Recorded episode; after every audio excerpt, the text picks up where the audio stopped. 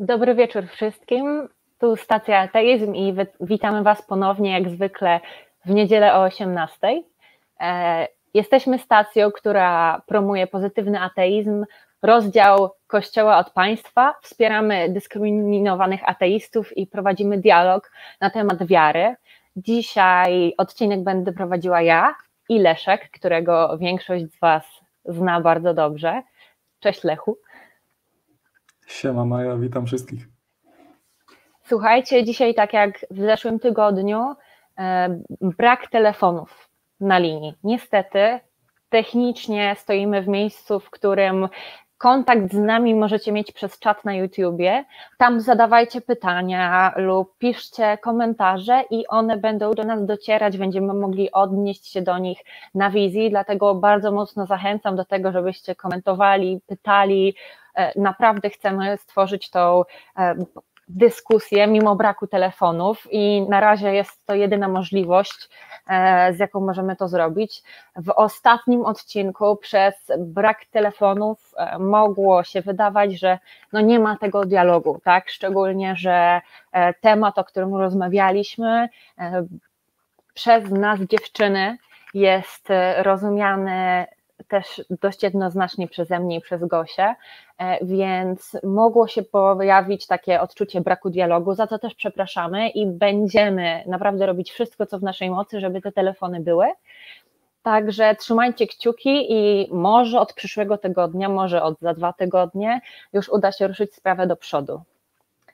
Dzisiaj jest specjalny odcinek, bo poruszamy dwa ważne tematy i z pierwszym takim wstępem wyjdzie do Was Leszek. O, czy dwa? Myślę, że, że będzie więcej, aczkolwiek najpierw zaczniemy zupełnie z innej nuty. Mianowicie w międzyczasie, kiedy wracaliśmy na wizję na trzeci sezon, ostatnio wydarzyło się coś ważnego w środowisku ateistów, w środowisku sceptyków. Mianowicie w okolicy świąt zmarłych zmarł James Randi 20 października miał 92 lata i to jest tak ważna osoba, że, że po prostu muszę o nim dzisiaj wspomnieć. Jeżeli ktoś z Was nie kojarzy, kto to był? Kanadyjsko-amerykański iluzjonista, sceptyk oraz przeciwnik pseudonauki zwany jako The Amazing Randy, po polsku zdumiewający Randy. Nazywany był królem, Gandalfem, bogiem sceptyków James Randi Educational Foundation, czyli fundacja założona przez Randiego, jest znana przede wszystkim z oferty nagrody w wysokości miliona dolarów, którą przez wiele lat oferowała każdemu, kto potrafiłby pokazać obiektywny dowód jakichkolwiek paranormalnych umiejętności. Mimo ponad tysiąca zgłoszeń, nagrody nie zdobył nikt, nawet po uznaniu warunków eksperymentalnych za odpowiednie przez te osoby, które się zgłaszały. James poświęcił swoje życie na obalanie twierdzeń szarlatanów, promowanie krytycznego myślenia i zdrowo pojętego sceptycyzmu. Jeśli na coś są argumenty i dowody, proszę bardzo, droga wolna. Jeśli natomiast tych dowodów raczej nie ma, pochylmy się nad tym z lupą sceptyka. W 2017 we Wrocławiu no, odbył się Europejski Kongres Sceptyków. To jest impreza organizowana bodajże co dwa lata w innym kraju na świecie. I w Polsce we Wrocławiu, we Wrocławiu Randy był i Maja tam była, była. I, i, ja tam byłem i był Konrad Janowski ze stacji, którego pozdrawiamy w tym momencie. Tutaj na zdjęciu widzicie wszystkich, którzy wzięli udział w tym wydarzeniu, bo mnóstwo świętych mówców, e, właśnie sceptyków, e, naukowców, filozofów. Mm, było to niesamowite wydarzenie, w którym można było powymieniać między sobą doświadczenia dotyczące tego, ile na świecie jest zabobonów, ile na świecie jest szarlatanów, ile na świecie jest pseudonauki i to jest naprawdę mnóstwo jakby w każdej dziedzinie życia. Do tego wydarzenia jeszcze wrócę na koniec odcinka, bo, bo to jest jedno z najważniejszych wydarzeń, jakie kiedykolwiek brałem udział. Co o Randym jeszcze wspomnieć?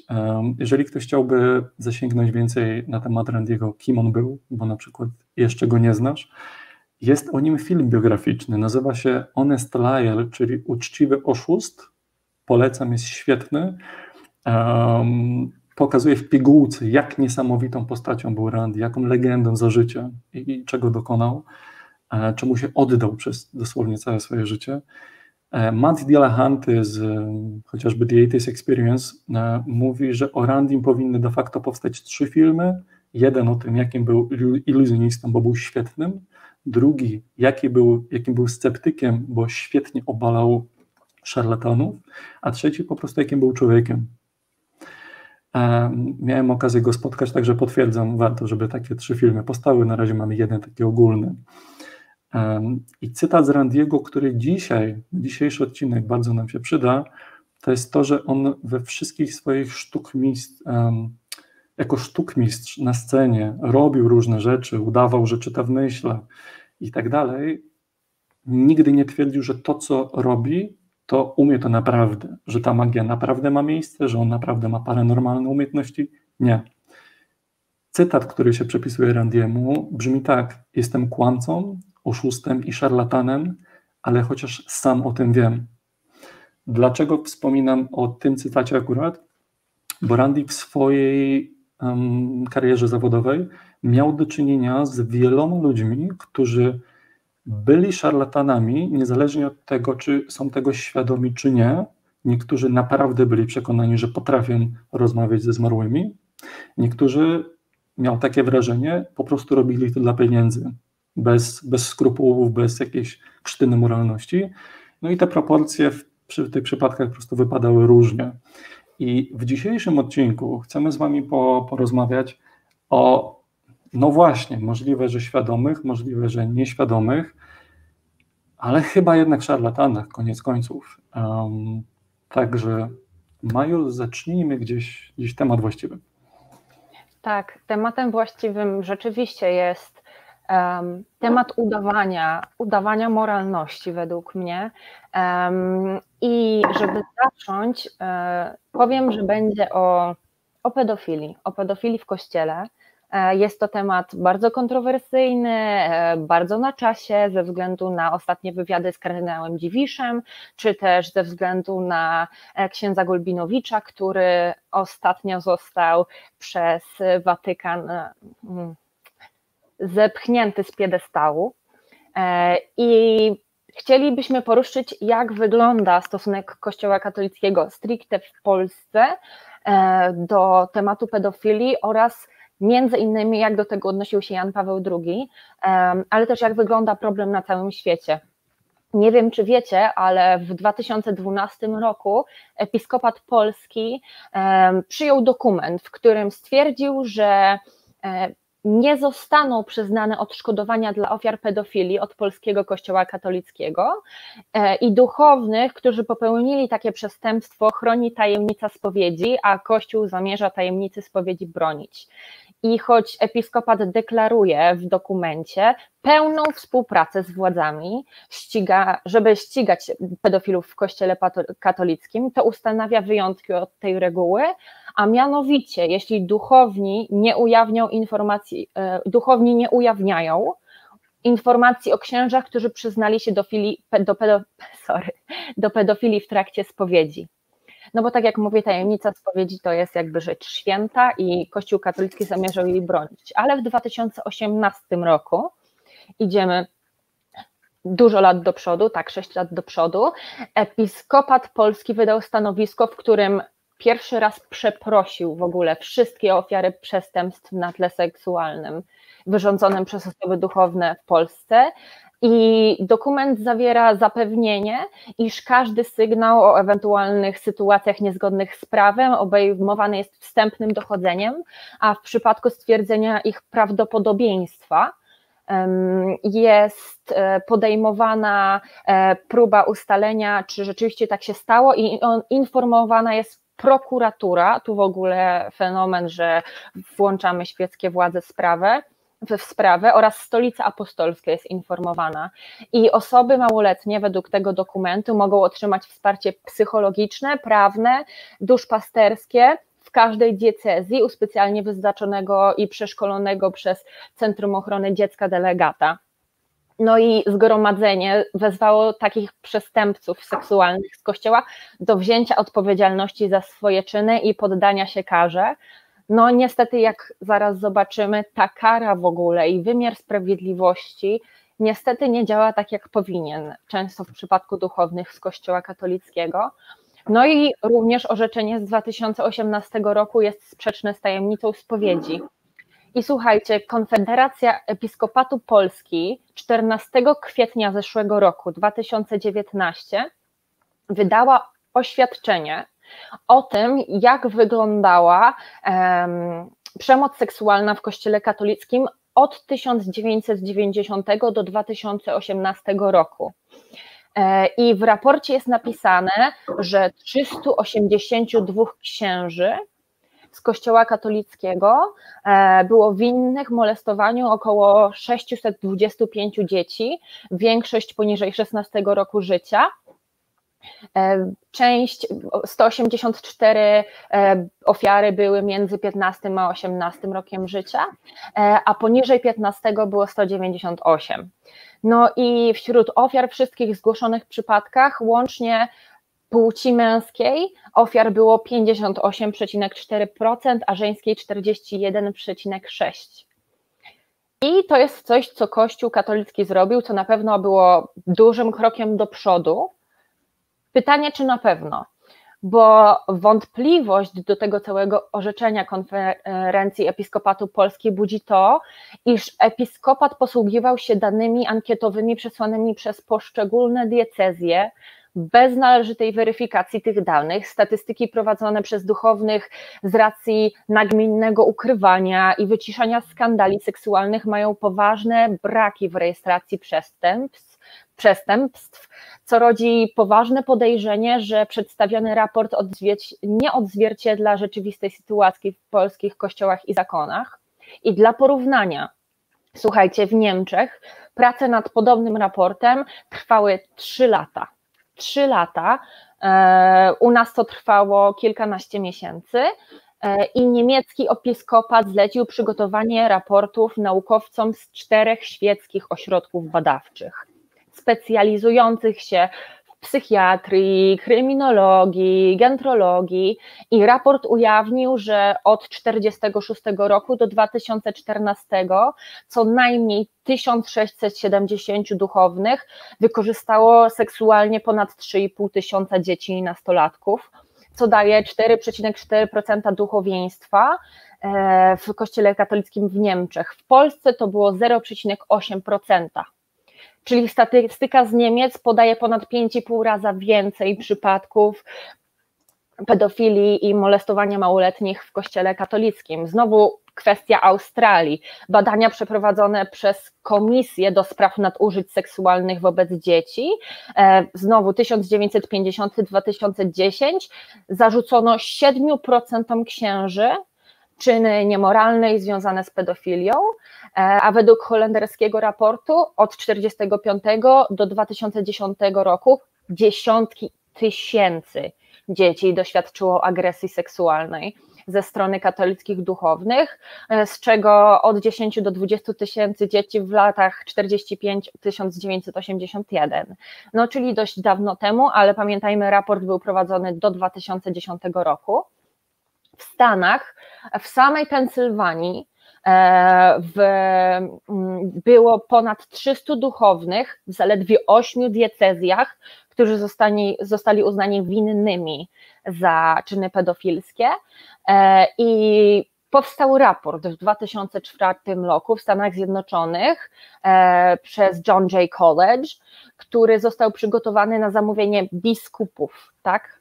E, I wynikało z tego raportu, że w latach od 1950 roku do 2002 oskarżeni o molestowanie małoletnich e, było 4% kleru w Stanach. 4%. To jest dużo w porównaniu do 0,8% w Polsce. No i w końcu słuchajcie, i to fenomen, sam papież Franciszek. Papież Franciszek w wywiadzie dla jednej z bodajże włoskich gazet stwierdził publicznie, że zjawisko pedofilii dotyczy około 2% duchownych na całym świecie należących do Kościoła katolickiego. Oznacza to, że nawet według najbardziej powściągliwych szacunków e, liczba księży przestępców seksualnych jest ponad dwukrotnie większa niż wynikałoby e, z ustaleń konferencji Episkopatu Polski. Przypominam, że do pracy nad raportem w Polsce polscy biskupi nie dopuścili niezależnych od Kościoła ekspertów. I jakość w takim razie takiego dokumentu w porównaniu do tego, co zrobili nasi sąsiedzi zagraniczni, e, no naprawdę jest wątpliwa. I razem z tym wszystkim, e, z odkrywaniem tajemnic pedofilii w kościele, e, łączy się dość ciekawa sprawa. Słuchajcie, w Polsce kiedyś działała, niestety już nie działa, Fundacja Nie Lękajcie się. Nie wiem, może ją znacie, może nie, e, ale Fundacja Nie Lękajcie się zrzeszała ofiary pedofilii, prowadziła swoje śledztwa, śledziła prasę i na podstawie ich działalności powstało coś takiego jak mapa kościelnej pedofilii w Polsce która obrazowała przypadki skazanych duchownych, świadectwa ofiar oraz informacje dotyczące rzekomych przypadków pedofilii popełnionej przez księży, które były wcześniej albo upublicznione w mediach, e, albo od zgłoszeń otrzymanych od ofiar, świadków przemocy, od dokumentów pozyskanych z sądów i prokuratur e, na podstawie przepisów o dostępie do informacji publicznej. E, oraz interwencji posłów, e, którzy udzielali się w tej fundacji. I fundacja naprawdę rzetelnie śledziła, czy sprawy, które umieszczają na mapie, są aktualne i adekwatne. E, każda z adnotacji na mapie w ogóle, jak już w nią wyjdziecie, zawiera objaśnienia źródła, na podstawie z którego została sporządzona. I jest tam kilka punktów. Między innymi punkt taki jak tuszowanie spraw i przenoszenie sprawców. W tej kategorii umieszczane są informacje o zaniechaniach biskupów, arcybiskupów i kardynałów, którzy przenosili sprawców z parafii do parafii, odmawiali przekazywania organom państwa informacji, dokumentacji, bagatelizowali, ignorowali doniesienia poszkodowanych i nie informowali wiernych o przeszłości księży lub na inne sposoby chronili sprawców e, przestępstw i pedofilii w kościele. E, jest też kategoria taka jak donieś, same doniesienia medialne. E, no i są to sprawy opisane w mediach, które na przykład nigdy nie trafiły do sądu z powodu przedawnienia lub których rozpatrywanie dopiero trwa. E, mapa jest niesamowicie szczegółowa. Cały czas, z tego co wiem, jest uaktualniana przez Joannę przepraszam, jeśli się przejęzyczę z nazwiskiem, ale Joanna Sharing Wielgus, e, mimo to, że organizacja nie działa e, już, fundacja Nie Lękajcie się. I to pokazuje tak naprawdę, ja wrócę do tej ogólnej mapy, jak duża jest skala problemu. To jest, słuchajcie, cała Polska. To nie jest tak, że nagle gdzieś na zachodniej granicy jest kumulacja problemu. Nie, to w całej Polsce są problemy związane z ukrywaniem, z wykorzystywaniem. E, także no, problem jest naprawdę duży. I ostatnio też wypłynął, e, wypłynęło na światło dzienne bardzo ważne, bardzo ważny dokument, bardzo ważny wywiad z kardynałem Dziwiszem. Nie wiem, czy wiecie, ale kardynał Dziwisz to jest osoba, która od wielu, wielu lat obraca się w wyższych sferach Watykanu, e, która obracała się przy papieżu Janie Pawle II. I kardynał ten miał ostatnio wywiad w TVN24. I nie wiem, czy wszyscy widzieliście e, ten ów wywiad. E, on naprawdę bardzo pokazuje, jak mimo siedzenia przed kamerą, przed dziennikarzem, można czuć się bezkarnym i w żywe oczy kłamać na temat ogólnodostępnych informacji i ogólnie temat przybliży Wam Lechu.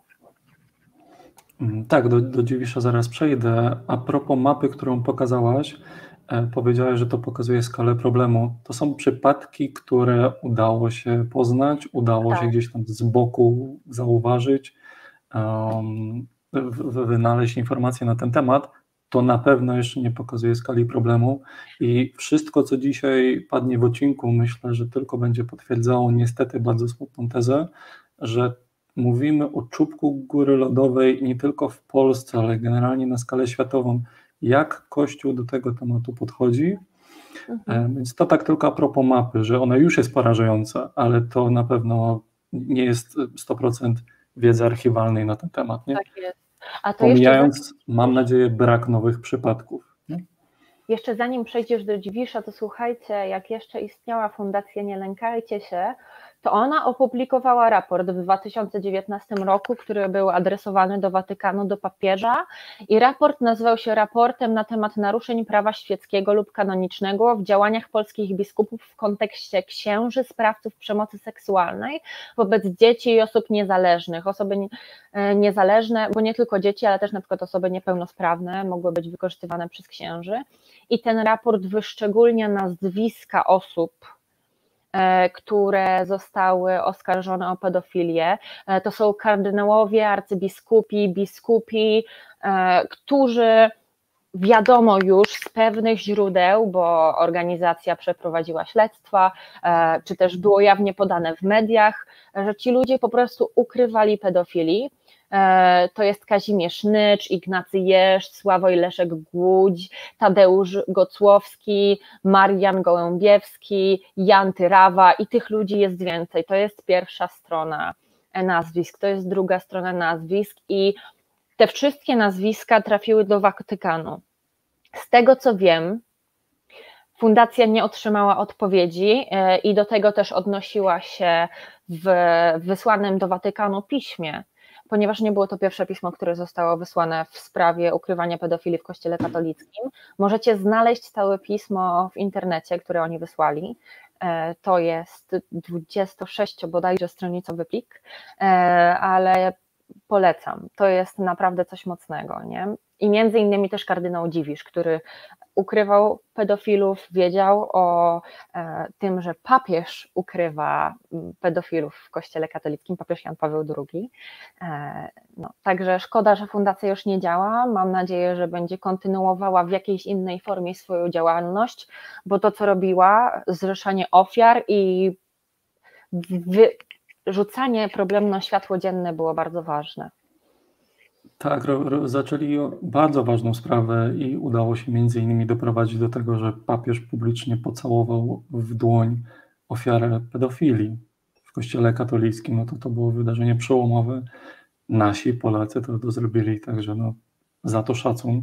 Niestety jeszcze dużo pracy jest przed nami. Um, jedno pytanie chciałbym odpowiedzieć już. Michał pyta, tydzień temu aborcja, a dzisiaj pedofilia w kościele. Kiedy tematy dotyczące samego ateizmu? Michał, mm, marzę o tym, żeby żyć w Polsce, w której Kościół katolicki nie jest aż tak obszernie, publicznie wszędzie, kiedy to, że ważny hierarcha kościelny coś na jakiś temat powie, czy to na temat aborcji, czy czegokolwiek innego, że to ma aż taki posłuch.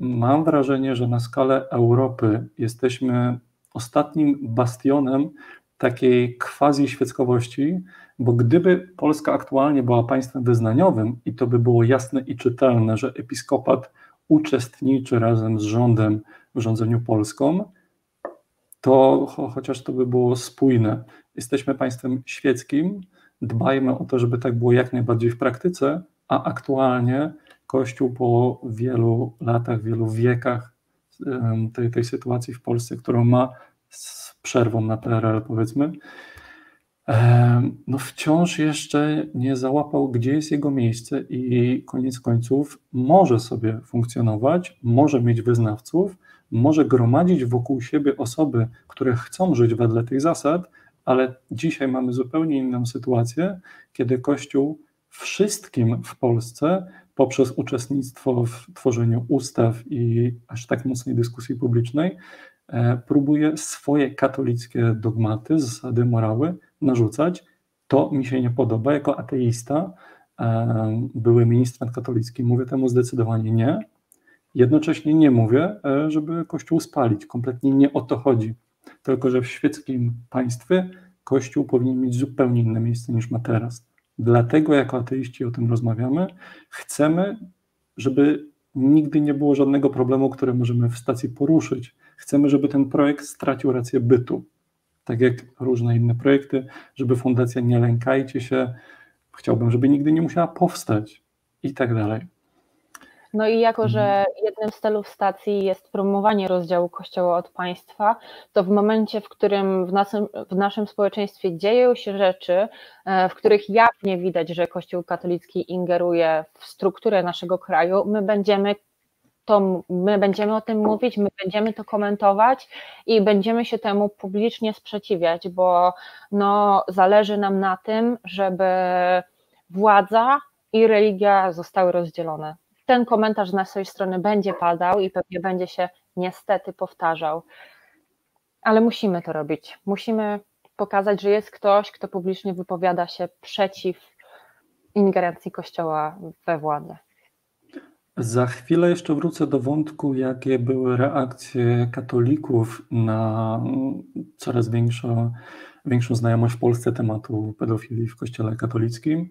E, na razie tylko jeszcze dodam a propos tego wątku, że osoby wewnątrz religii, na przykład katolicy wewnątrz katolicyzmu, nawet kiedy spotykają się z czymś, co zasługuje na krytykę, mają podstawowy problem wynikający z tej religijności, mianowicie to fundamentalnie e, opiera się na autorytecie, jaki jest między osobą duchowną a wiernym, a parafianinem i notorycznie Mm, słyszymy o przypadkach, gdzie wierni w jakiejś miejscowości, mniejszej, większej, dowiadują się, że ich ksiądz prawnie, sądownie został skazany, na przykład za pedofilię, a parafianie murem stają za nim, przy tym jak mocno mają w procesie indoktrynacji wtłoczony, wpojony ten autorytet osoby, jakim jest ksiądz, że przed księdzem, księdzem się zawsze E, klęka, że proszę księdza. I, i ta aureola wokół każdego księdza, już nie mówię biskupa, arcybiskupa czy papieża, e, bo, bo dzisiaj nie tylko o samych księżach rozmawiamy, ta aureola utrudnia trzeźwe spojrzenie na sprawę. Gdyby w tej samej miejscowości pedofil został skazany sądownie i nie był księdzem, byłoby o wiele łatwiej o trzeź, bardziej trzeźwe spojrzenie na sprawę. I tu można przypomnieć sprawę Trynkiewicza. Nie, nie wiem, czy pamiętacie, ale w momencie, w którym Trynkiewicz był zwalniany z więzienia, to był przeprowadzone, były przeprowadzane wywiady z mieszkańcami Piotrkowa Trybunalskiego i mieszkańcy tej miejscowości wypowiadali się między innymi tak, ja go sam zlinczuję, powiedział w rozmowie 30-letni mężczyzna, mieszkaniec Piotrkowa Trybunalskiego, mam dziecko, jedną z ofiar był kolega mojego brata, chodzili z tym chłopaczkiem do klasy. E, no i tak samo jedna z pań powiedziała, że e, Trynkiewiczowi należy się kara śmierci, e, że jak to w ogóle może być, że on zostanie, że morderca, że zostanie publicznie zlinczowany. I ludzie jawnie się o tym wypowiadali, nie mieli problemu z tym, żeby mówić jawnie o tym, że zrobił komuś krzywdę, komuś, kto zgwałcił, zamordował czterech małych chłopców, a w momencie, w którym to ksiądz jest odpowiedzialny za takie przewinienie, to tak jak powiedział Leszek, e, sprawa staje się zupełnie inna i to są ludzie, dla których prawo nie jest równe. Mm, nie jest równe, chociażby film Sekielskiego ukazał dokument, który funkcjonuje z ramienia prokuratury krajowej, żeby wszystkie sprawy w Polsce, gdzie jest podejrzenie ksiądz katolicki, jakiś duchowny katolicki, hierarcha miał do czynienia powiedzmy z pedofilią, żeby coś takiego trafiało do prokuratury krajowej, żeby była o tym informowana. Akurat jeśli chodzi o Kościół katolicki, nie było tam wzmianki o innych zawodach, o innych branżach, o innych warstwach społecznych. Um, chociażby tu widać to, jak mocno, jak zbyt blisko aktualnie w Polsce Kościół katolicki funkcjonuje z rządem. To raz. Dwa, Oczywiście adresując też e, komentarz Mai, nie chodzi nam o to, żeby potem ksiądz w tej małej, większej miejscowości dostał w twarz od ludzi na ulicy. Nie o to chodzi. Tylko Mai przykład pokazuje pewną swobodę w ogóle obywatelską podejmowania dyskusji o jakimś przypadku, a jest trudniej to robić, kiedy od dziecka masz wpajane, że chodzisz co tydzień do kościoła, że to jest fundament tego, że jesteś dobrym człowiekiem i cała twoja tożsamość tego, że myślisz o sobie, jestem dobrym człowiekiem, jestem dobrym obywatelem, wiem jak żyć, że to ma ścisły związek z religią, w tym przypadku na przykład z Kościołem katolickim, a chociażby istnienie jednej osoby bez religii w Polsce bądź na świecie, która jest dobrym człowiekiem, no, obala tą konieczność posiadania religii, by być dobrym człowiekiem i mieć moralność. Pewnie wszyscy widzimy, ile jest ateistów w Polsce, ile jest nie tylko katolików, dlatego argument, że Kościół katolicki jest niezbędnym elementem dobrego, moralnego życia, który czasami w mediach publicznych się przewija, jest po prostu absurdem i trafia do kosza. A teraz przechodząc do Dziwisza. Jeszcze jedno pytanie chciałam Leszku Aha. tutaj powiedzieć, bo ktoś nas zapytał, skoro to jest stacja ateizm, to dlaczego poruszamy sprawy tylko jednej religii, jednego Boga?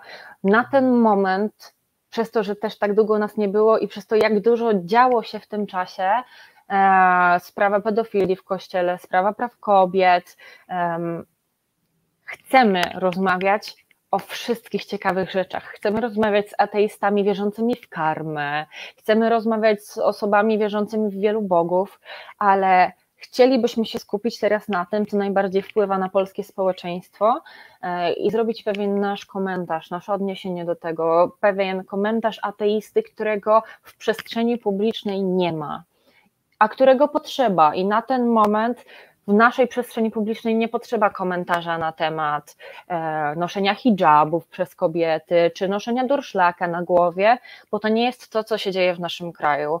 E, I będziemy rozmawiać o innych religiach z wielką chęcią.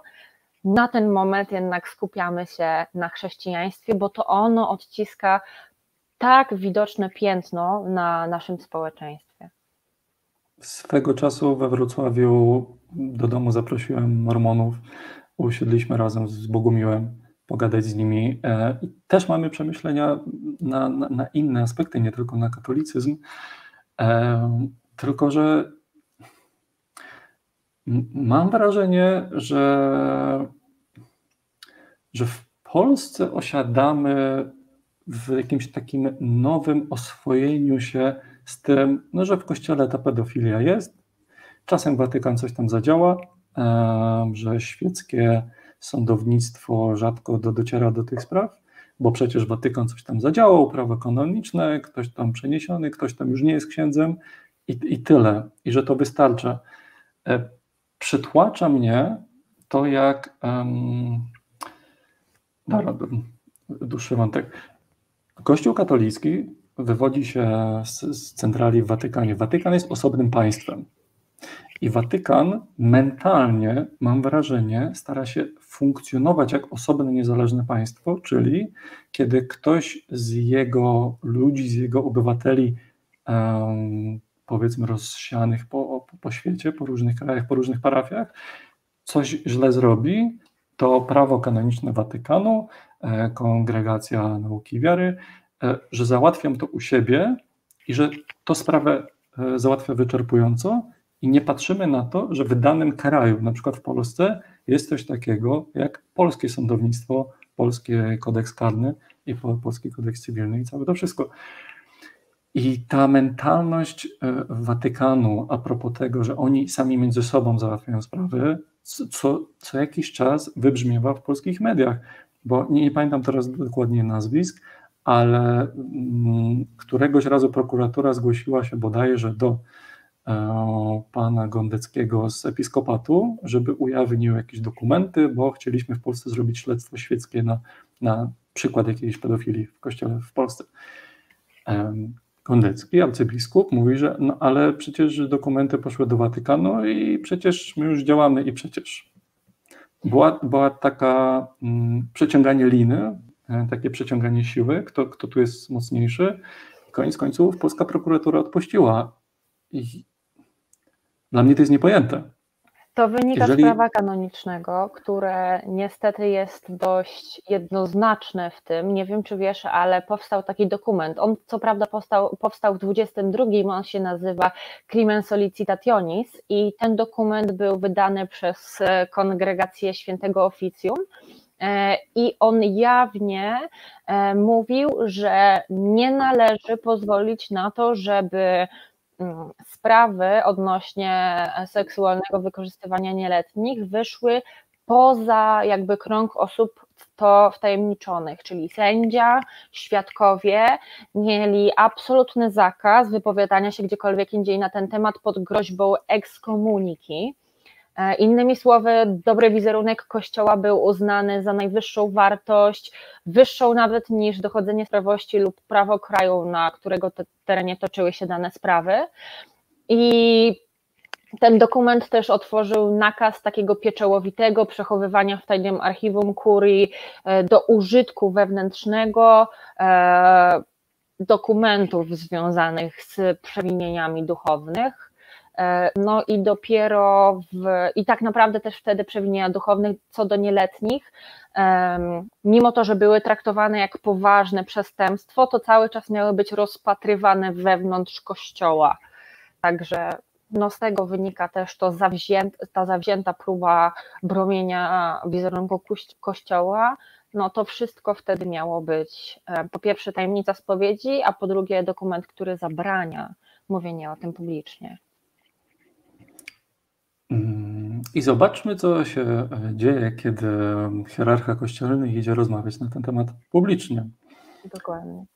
Kardynał Dziwisz, który był osobistym sekretarzem papieża Jana Pawła II, czyli przez 27 lat funkcjonował z nim zawsze wszędzie.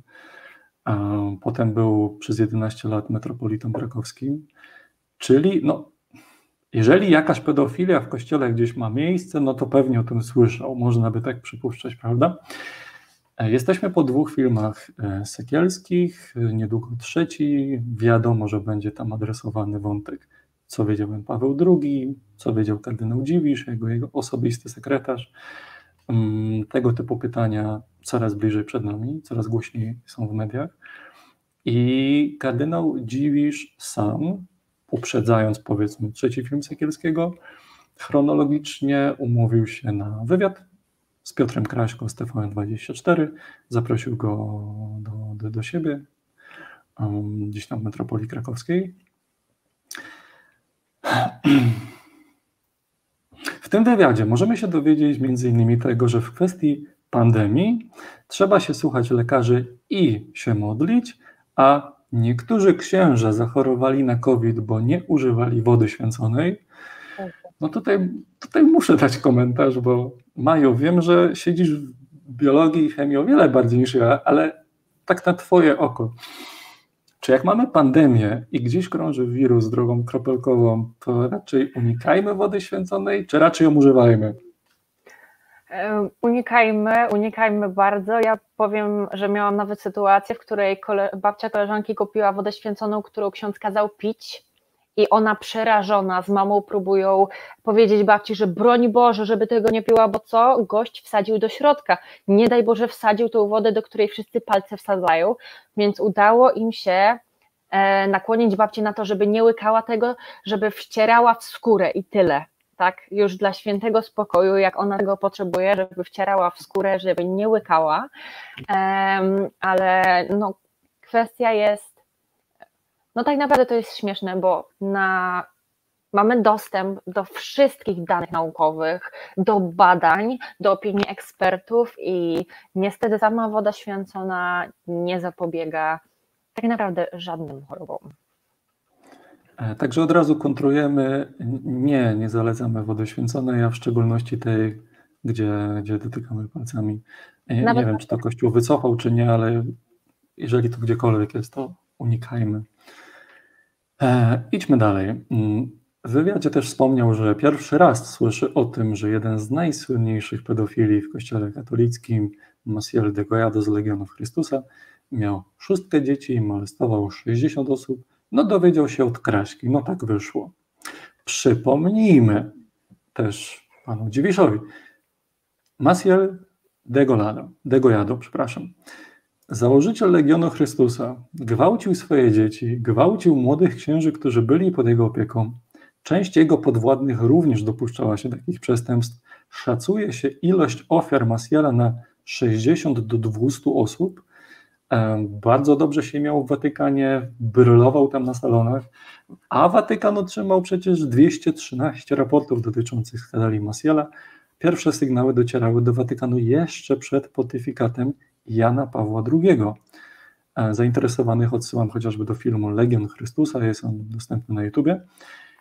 Watykan w 2010 roku przyznał, że Degollado ma na koncie, cytat, najcięższe i obiektywnie niemoralne zachowania, obiektywnie, potwierdzone przez niepodważalne świadectwa, jawią się niekiedy jako prawdziwe przestępstwa i ukazują życie pozbawione skrupułów i autentycznych uczuć religijnych.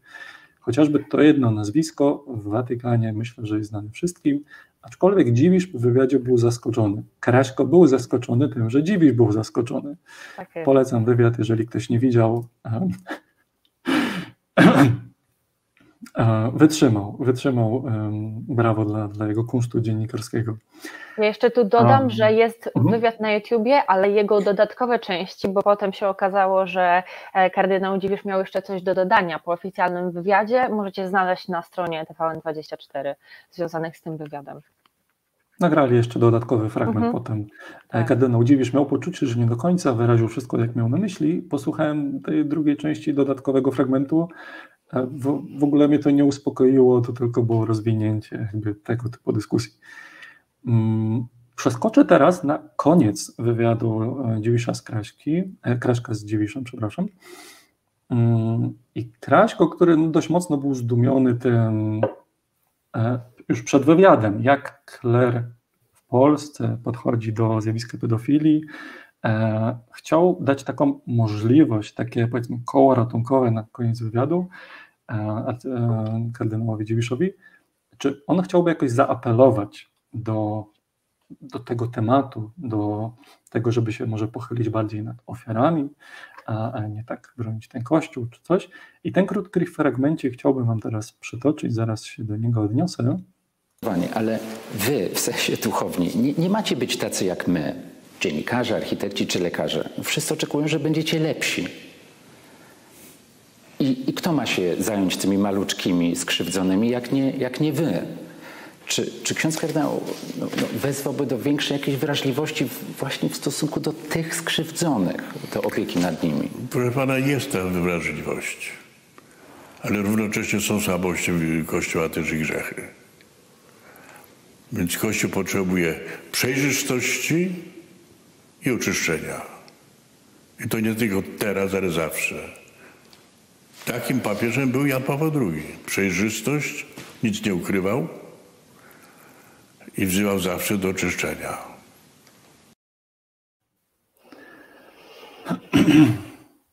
Kardynał, kardynał Dziwisz nic cały... nie pamięta, przepraszam, on, zobaczycie wywiad, on nic nie pamięta, nic nie wie, nic nie widział, pierwszy raz się dowiaduje w trakcie wywiadu, a potem nieoczekiwanie mówi o sytuacji, o której nic nie pamięta co sprawia, że no, ten bardzo smutny jest ten wywiad dla osoby, która chce znać prawdę. Cały wywiad um, jest porażający, ale gdy na końcu Kraśko dał mu szansę jakiegoś takiego powiedzmy koła ratunkowego, żeby to wybrzmiało jednak inaczej niż, niż wcześniej, chociażby ten jeden fragment, który, który teraz przytoczyłem, to jest coś, co co, co już mnie bulgocze, bo gdy mówi, że jest ta wrażliwość, zaraz się nad tym pochylmy, że są słabości Kościoła, ale tak generalnie Jan Paweł II był krystalicznie czysty i wcześniej wspominał, dziwi, że Jan Paweł II wprowadził zasadę zero tolerancji dla pedofilii, no o tym za chwilę. Więc najpierw o tym, czy jest ta wrażliwość e, kleru duchownych katolickich do ofiar Zobaczmy, jak mocno w ogóle poczuwałem się do analizy tych tematów. E, w trakcie rozmowy Kraśko przytoczył konkretną sprawę. Mianowicie mm, pan Janusz Szymik był ministrantem w Międzybrodziu Bialskim. Od 12 roku życia był tam molestowany przez wikarego, który potem został proboszczem. Był molestowany średnio dwa razy w tygodniu, mniej więcej szacunkowo było 500 stosunków, no, tak żeby przy, przybliżyć skalę tego przypadku. Mhm. Próbował to zgłaszać sam rozmawiał tu, rozmawiał tam, bez skutku. Więc posiłkując się o jakąś dodatkową pomoc, zwrócił się do księdza Isakowicza Zaleskiego, żeby może on, jako duchowny wewnątrz organizacji, e, bardziej jakoś zadziałał, żeby coś tu się w ogóle wydarzyło w tej sprawie. E, w 2012 Isakowicz Zaleski widział się osobiście z Dziwiszem. Wręczył mu list, gdzie była opisana historia pana Szymika i chyba jeszcze siedem innych w ogóle spraw zebranych w międzyczasie. Dziwisz w wywiadzie mówi, że nie pamiętam, a to jest inna decyzja i tru, diecezja i trudno się mieszać w sprawy innej decyzji, chociaż przecież zaprzyjaźniona. Zróbmy, zróbmy taki test. Maja, wyobraź sobie, że przychodzę do ciebie i mówię, że u ciebie w twojej organizacji, nieważne na którym szczeblu jesteś, ale przyjmijmy, że jesteś dość wysoko, patrząc na mhm. perspektywę metropolity krakowskiego, bo to było za, za, za tego okresu. Przychodzę do ciebie i mówię, że u ciebie ktoś dwa razy w tygodniu kogoś molestuje. Jak reagujesz? Mogę zareagować tak, jak jakbym zareagowała, czyli robię wszystko, żeby wyjaśnić sytuację, ochronić ofiarę, dać jej każdą możliwą pomoc psychologiczną, prawną i ukarać przede wszystkim winną osobę, ale też pomóc jej, bo pamiętajmy, że często tacy ludzie zmagają się z zaburzeniami, e, sprawcy pedofilii e, i są to ludzie, którzy muszą być odizolowani od społeczeństwa, żeby po prostu nie wyrządzać krzywdy innym. I w momencie, w którym się tego nie robi świadomie, no to, to jest absolutnie niezgodne z moimi przekonaniami, moralnością i myślę, że wielu z Was by się z tym zgodziło. Ja bym zrobiła wszystko, żeby odciąć taką osobę od możliwości kolejnego ataku e, i pociągnąć Dobra. konsekwencje prawne. Okej, okay. masz odruch moralny, pozytywny. A gdybyś chciała te rzeczy robić, a nie mogłabyś w swojej organizacji, bo na przykład funkcjonuje zmowa milczenia, co wtedy byś zrobiła? Czy mam się postawić w, w sytuacji, w której zgadzam się ze zmową milczenia? No właśnie. E, I na przykład na, na przykładzie, kiedy chcesz to zgłosić, pierwszy raz widzisz, że zmowa milczenia ma miejsce. Dopiero w paraniu się o tym dowiadujesz.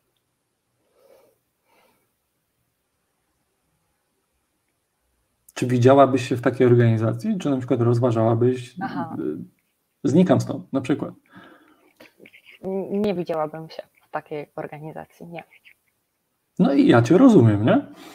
A teraz zobaczmy, mm, jak potrafią reagować osoby związane z Kościołem katolickim, kiedy spotykają się, czy to ze zgłoszeniem, czy bezpośrednio z ofiarą, czy w przygotowaniu do tego odcinka odświeżyłem sobie chociażby dwa pierwsze filmy sekielskich na ten temat i wypisałem konkretnie cytaty, jak różne osoby duchowne reagują. Nie? Mhm. Mm. No i co chcesz? Diabeł swoje żniwo gdzieś zbiera. Pan Bóg będzie nas sądził z tego. Proszę pana, nie mówię nie, nie mówię tak. Ojeju, to jest coś takiego, czego ja doświadczam, gdzie szatan na różne sposoby, wierzcie mi Państwo, ja tego doświadczam na różne sposoby, pragnie zniszczyć to, co w nas najlepsze, najświętsze, najdoskonalsze. Czy kwestia pedofilii to tylko kwestia Kościoła? Proszę Panią, już kończymy rozmowę, bo to jest kłamstwo. Dziękuję bardzo. Tak czy inaczej, jakkolwiek byśmy nie patrzyli na swoje życie, w ostatecznym rozrachunku to nie my będziemy siebie wzajemnie sądzili. W filmie Legion Chrystusa, e, poruszający temat pana Masiala de Goyado, e, dwa cytaty. O nim. Zamiast świętym stał się skazanym na zapomnienie. Historia oceni go sprawiedliwie. Same takie reakcje już sprawiają, że moja krew bulgocze.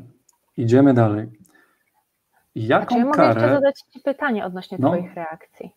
Bo to było hmm. bardzo fajne pytanie ze strony publiczności odnośnie właśnie Twoich reakcji i Twoich doświadczeń. Czy chcesz na nie odpowiedzieć teraz, czy po. Um... Daj pytanie i, i zobaczę. też byłeś ministrantem, doświadczyłeś czegoś podobnego od księży. Jakie są w ogóle Twoje wrażenia, bo Ty byłeś w tym systemie jako młody chłopak? E, o tym chciałem nawiązać pod koniec, aczkolwiek odpowiadam. E, nie byłem molestowany, nic na temat księdza w mojej parafii takiego nie słyszałem. Byłem ministrantem katolickim przez 6 lat. E, wtedy byłem z tego dumny.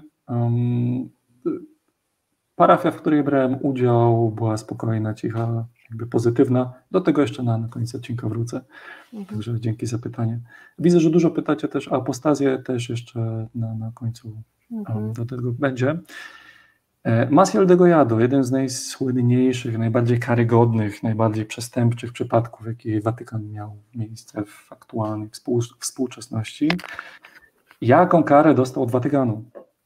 Watykan nakazał mu pokutę i życie w odosobnieniu. De Goyado otrzymał zakaz publicznych wystąpień i publicznego sprawowania liturgii. Nie został wydolony ze stanu kapłańskiego. Są księża w więzieniach, czasami w Polsce, po e, pełno prawomocnych wyrokach sądowych, skazanych za pedofilię, którzy są wciąż w stanie kapłańskim. To jest coś dla mnie kolejnego niepojętego, w jaki sposób ktoś tego typu a, wciąż ma święcenia kapłańskie. Ludzie, kochani, nie jestem w stanie tego zrozumieć. Idziemy dalej. Mm, Dziwisz nie oglądał drugiego filmu Sekielskich? Interesuje go to wszystko w ogóle? Niektórzy duchowni katolicy są być może czemuś winni, że jak już czegoś są winni, to tych powiedzmy grzechów, to, to nie są moje słowa, że w kościele nie toleruje się księży pedofilii, bo przecież duchowni mają sumienie.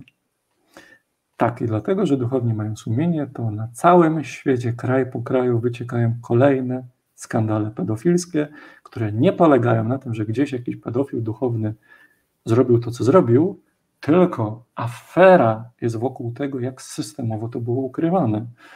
Więc jak można i systemowo ukrywać pedofilię i samemu o sobie mieć mniemanie, że jesteśmy nauczycielami moralności? To jest niepojęte. Jaka była reakcja Watykanu na film Sekielskiego? Pierwszy. Mm, zero tolerancji w praktyce wygląda tak. Arcybiskup Charles Cicluna jest dużym nazwiskiem w Watykanie, który zajmuje się pedofilią w kościele. E, chociażby on brał udział w, w jednym z śledztw dotyczących De Goyado. On e, wziął się za tuszowanie przestępstw e, u biskupów z Chile. Tam nawet cały episkopat się podał do dymisji. Gdzieś tam był owoc tych prac. Co się wydarzyło, jak przyjechał do Polski? Był bardzo krótko, powiedział bardzo mało. Streszczam. No przecież macie procedury, to się tam ich trzymajcie, nie? I pojechał. Mam wrażenie, że kiedy De Goyado w Watykanie brylował na salonach przez wiele lat, a przez wiele lat te raporty spływały na jego temat i dalej był nietykalny, e, i tam jest ciekawa anegdota papieża Franciszka na temat Jana Pawła, e, że czasami druga strona wygrywała i trzeba było e, sprawy kłaść do archiwum Watykanu. Może jeszcze do tego wrócimy, jak starczy czasu. Mam wrażenie, że jak taki Degojado potrafił się uchować w Watykanie, to aktualnie polski kościół, polski episkopat ma tak mocną pozycję na arenie międzynarodowej, w tym i, i, i Watykanu, Watykanie, że ma immunitet. Że nie wiem, co się musi wydarzyć, żeby episkopat w Polsce chociażby miał takie e, konsekwencje jak episkopat w Chile, przy tym jak nazwisko po nazwisku z polskich, z polskich arcybiskupów trafia na listę, e, na mapę pedofilii, to, e, to o czym Maja wspomniała, o ukrywaniu, czasami niektórzy sami to popełniali, czasami ukrywali to systemowo, e, zdecydowana większość nazwisk arcybiskupów jest na tej liście. Czy czekamy ja na 100%? Ja ci powiem, że ja wiem, na to czekamy. Mhm. Powiem ci, że wiem, co no. by się musiało wydarzyć i to się w sumie już dzieje, bo jest e, odzew ze strony środowiska katolickiego, jest wielu księży, którzy też są bardzo przyjęci sytuacją. E, I tu padł taki fajny komentarz. E, wypowiada się liberalna ironistka. Mam wrażenie, że temat przestępstw pedofilskich zbliża do siebie ateistów i liberalnych katolików, a wręcz być może ten temat jest drogą do ateizmu problem, który wyniknął, poruszył od wewnątrz wiernych Kościoła i myślę, że to jest też po części odpowiedź na Twoje pytanie, bo niekoniecznie trzeba w obrębie samego Watykanu i kleru e, kreować jakieś zmiany, bo oddolnie może przyjść ta rewolucja i to no, sami wyznawcy, sami katolicy też się oburzają, bo to też są ludzie, którzy albo byli pokrzywdzeni, albo po prostu wiedzą, że to, co e, robią księża pedofile jest złe, albo ukrywanie tego jest złe no ja mam wrażenie, że tutaj jakby koleżanka dobrze mówi, że, że to od wewnątrz też trzęsie kościołem i trzęsie wiernymi. Nie, nie sądzisz, że to, to ludzie wewnątrz po prostu mają też na tyle możliwości, żeby zmienić coś? Mm, tak, oczywiście y, statystyki Kościoła katolickiego odnośnie różnych aspektów jego życia spadają, czy to uczęszczanie na msze, czy to modlitwa codzienna. Kilka jeszcze statystyk sobie przytoczyć na końcu. Mm, to cieszy. Widać zmianę pokoleniową w Polsce. Oj, muszę to przytoczyć. Mm, bardzo fajnie ta anegdota pokazuje zmianę międzypokoleniową, konkretnie zupełnie inne spojrzenie na tą samą świętość, na, na autorytet.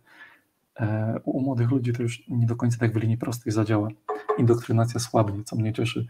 Mm, znajomy szedł w galerii handlowej, zanim szła jakaś mama, jakaś trójka młodych dzieci, powiedzmy kilkanaście lat, i usłyszał po prostu za plecami rozmowę, gdzie córka tłumaczy, pyta mamę: Mamo, e, ty naprawdę chcesz swoje życie seksualne opowiadać ze szczegółami jakiemuś dziadowi w drewnianej budce?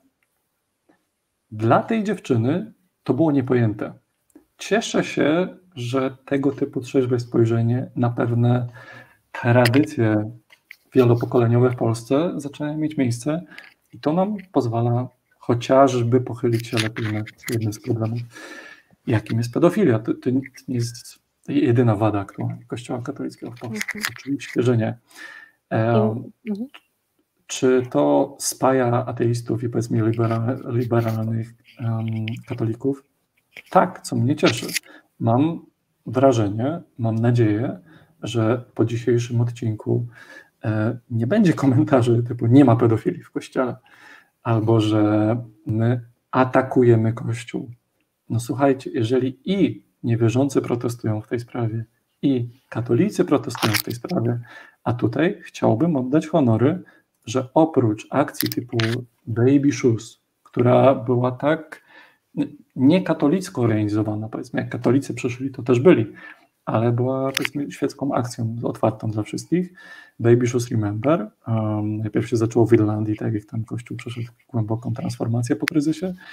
E, tak również w Polsce doczekaliśmy się, co mnie bardzo ucieszyło, e, protestu stricte katolików, którzy mhm. e, w Krakowie, mm, przed krakowską kurią, no, związaną czy to z arcybiskupem Jędraszewskim, czy właśnie z metropolią w ogóle Dziwisza, że katolicy też zabrali głos. E, mam nadzieję, że to nie będzie taka ostatnia akcja. Z tego co wiem, była pierwsza i na razie jedyna.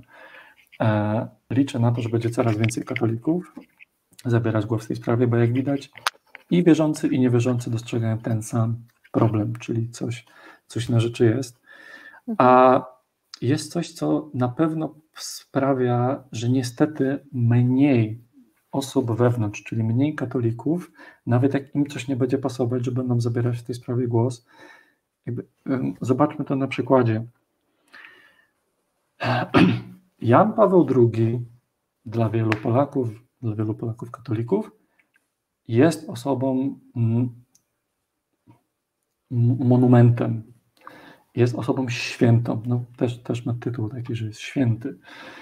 I żeby pogadać o tym, że coś w nim było nieświętego, no to momentalnie uderza w to, no ale on jest święty, a przecież o świętym mówimy tylko dobrze. I mamy problem, bo jeżeli nie jesteśmy w stanie spojrzeć na niego jako na po prostu osobę, która została mm, przydzielona do tej kategorii osób świętych, jakby odłóżmy to na bok i z, z, zobaczmy, co się działo. Możliwe, że o wielu sprawach nie wiedzieliśmy za jego życia, a dowiadujemy się teraz. Przykład z mojego życia. jest osoba w mojej rodzinie, która już nie żyje. Za czasów życia tej osoby ja y, jeden, do jed, jeden na jeden w cztery oczy zawsze miałem tylko i wyłącznie pozytywne doświadczenia. Ja tę osobę wspominam bardzo ciepło. E, dopiero po śmierci tej osoby dowiedziałem się absolutnie horrendalnych, strasznych i okropnych rzeczy na temat tej osoby. Czy to zmienia to, że ja z nią miałem świetny kontakt i ja mam dużo ciepłych wspomnień? Nie, ale na pewno to zmienia to, że nie jestem w stanie, powiedzmy, obiektywnie opowiedzieć o tej osobie, że była zawsze super dobra, że była wzorem człowieka, że na przykład była święta. Więc kiedy mamy sytuację, ktoś już przez Watykan został wyznaczony, on jest święty, on był święty, kropka. Jeżeli coś takiego nam zamyka dyskusję, to tylko dlatego, że jesteśmy aż tak mocno zindoktrynowani przez funkcjonowanie w katolicyzmie od, od dziecka. Że przecież jest święty, że przecież to był papież Polak i nie, nie będziemy go krytykować. Um, Słuchajcie, odnośnie tego tematu jest świetna książka i nazywa się Ojciec Nieświęty. Jest napisana przez e, Piotra Szumilewicza na podstawie wywiadów z osobami z polskiego życia publicznego, e, z dziennikarzami, politykami, naukowcami, przedstawicielami różnych wyznań i opcji światopoglądowych. I Piotr Szumilewicz pyta o ogólne podejście Karola Wojtyły do życia, do spraw w Watykanie E, no i w pewnym sensie obnaża e, i też łamie ten temat tabu, czyli krytykę Jana Pawła. E, no, także bardzo, bardzo polecam. Mm, I chociażby tego typu książka zachęca do dyskusji o tym, że rozmawiajmy w ogóle o nim, a nie, że nie. Został świętym, koniec tematu. Przy dzisiejszej sytuacji w e, polskich mediach e, publicznych, mam na myśli chociażby teraz TVP, coraz trudniej jest o, o taką dyskusję. Kiedyś TVP, to może parę osób zdziwić, e, robiło na porządku dziennym program, w którym Sekielski mówił o księżach pedofilach. Tam brał głos ksiądz Adam Lemański, który potem dostał zakaz wypowiedzi publicznej przez Kościół. Występował tam gineolog Romuald Dębski znany z tego, jak mocno był za aborcją i jak w ogóle postrzegał to, że ksiądz i a, a, a, Sekielski w programie mówił o księdzu, który miał dziecko z kobietą, dziecko zmarło przy porodzie, ksiądz prawdopodobnie przy tym był, nic z tym nie zrobił, potem uciekł na Ukrainę, a y, dziennikarze Sekielskiego próbowali do niego dotrzeć. Ja się cieszę, że TVP taki odcinek kiedyś miał. Dzisiaj, kiedy Sekielski robi kolejne swoje produkcje o wiele mocniejsze, o wiele bardziej zbliżające się do chociażby Jana Pawła II, no TVP mówi, że on atakuje Kościół, gdzie sam prymas Polski mówi o filmach Sekielskiego, że one nie atakują Kościoła. Więc o wiele trudniej jest o dyskusję w mediach publicznych um, trzeźwą na ten temat. Więc my dorzucamy nasze swoje trzy grosze. Jako osoby spoza religii e, czujemy tą odpowiedzialność, żeby nasz głos też, głos też również wybrzmiał, bo rozumiemy, że wewnątrz religii jest o wiele trudniej podnieść głos na coś, w czym ty uczestniczysz i co według ciebie jest podstawą tego, dlaczego jesteś dobrym człowiekiem. I tu było fajne e, pytanie w ogóle. E, mhm. Nie wiem, czy je widziałeś wcześniej, już udostępniałam, ale ciągnął się wątek. E, I jest w ogóle kilka fajnych pytań odnośnie sekularyzacji kraju i tego, jak naród może się zmienić. Tomasz pyta, czy próby zmian od strony państwa nie są bez sensu? To znaczy, czy nie lepiej zmienić ludzi, żeby Kościół nie miał autorytetu? Jak większość będzie katolicka, to i tak Kościół katolicki będzie ważny. Czy próby zmiany od strony państwa nie są bez sensu? Jakby pierwsza taka według mnie fundamentalna zmiana od strony państwa powinna być, e, pierwszym krokiem powinno być postawienie jasnej granicy, że nie, Kościół nie ma wpływu na to, co się w kraju dzieje. Jakby ludzie mają prawo do wolności wyznania, jak najbardziej. I tak jak widać, też ludzie w Kościele katolickim swój rozum mają, e, no ale próba zmiany od strony państwa, na ten moment według mnie ta zmiana jest konieczna. Nie wiem, jak mm, tyle. Warto, warto działać na każdym froncie, a pytanie, na które teraz możemy najbardziej liczyć? Mm, czy możemy liczyć na to, że mm, aktualna sytuacja geopolityczna w kraju doprowadzi do dyskusji o konkordacie? Jakiejkolwiek dyskusji na ten temat? No na to nie liczę. Mhm. Nie wchodząc teraz w politykę jakby odpowiem z innej warstwy. To, co my robimy, to, co robią inne świeckie media, gdzieś tam czasami ateistyczne głosy, krytykujące to, co jest do krytykowania w układzie Kościół-Państwo albo w samym kościele, kościele wewnętrznie. Bo zauważcie, że dzisiaj nie skupiamy się na tym, co myślimy o idei grzechu pierworodnego w doktrynie nauczania Kościoła katolickiego, czy, czy o innych takich kwestiach, tylko o czymś, co jest ewidentną patologią, co wszyscy dostrzegają, i wierzący, i niewierzący. Skoro gadamy o patologii, a jest na nią dość mocne przyzwolenie, i, i chociażby prokuratura krajowa macza w tym palce. Rozmawiajmy ze swoim otoczeniem, mhm. bo to na, na, naprawdę skutkuje. Tu jest chyba dobry moment, żebym poruszył wątek zaufania społecznego do księży, mhm. które spada z, z roku na rok. Cebos chociażby w 2019 roku pokazał, że zaufanie społeczne do księdza jest gdzieś koło ministra i posła, a umówmy się, to nie jest zawód, który słynie z, z czystości i zaufania. Um, to do tego, słuchaj, Lechu, pytanie od no. E, jednego z widzów. Ile lat może zająć, w sumie od dwóch, bo pytania się pokrywają, ile lat może zająć sekularyzacja polskiego społeczeństwa? Ode mnie dodatek, czy w ogóle jest potrzebna sekularyzacja, żeby doszło do jakiejś zmiany? E, I pytanie od jeszcze jednego użytkownika, czy myślicie, że sekularyzacja Polski na wzór Irlandii jest kwestią czasu i czy coś może temu przeszkodzić? Bo skoro zaufanie do księży spada i zaufanie ogólnie do kościoła, do tego, jaką organizacją w ogóle jest, bo nie mówimy do zaufania, e, nie mówimy o stracie zaufania do religii, do Boga, ale do samej instytucji kościoła katolickiego. E, czy to może prowadzić do sekularyzacji naszego kraju? I czy, tak. czy są duże na to mhm. szanse?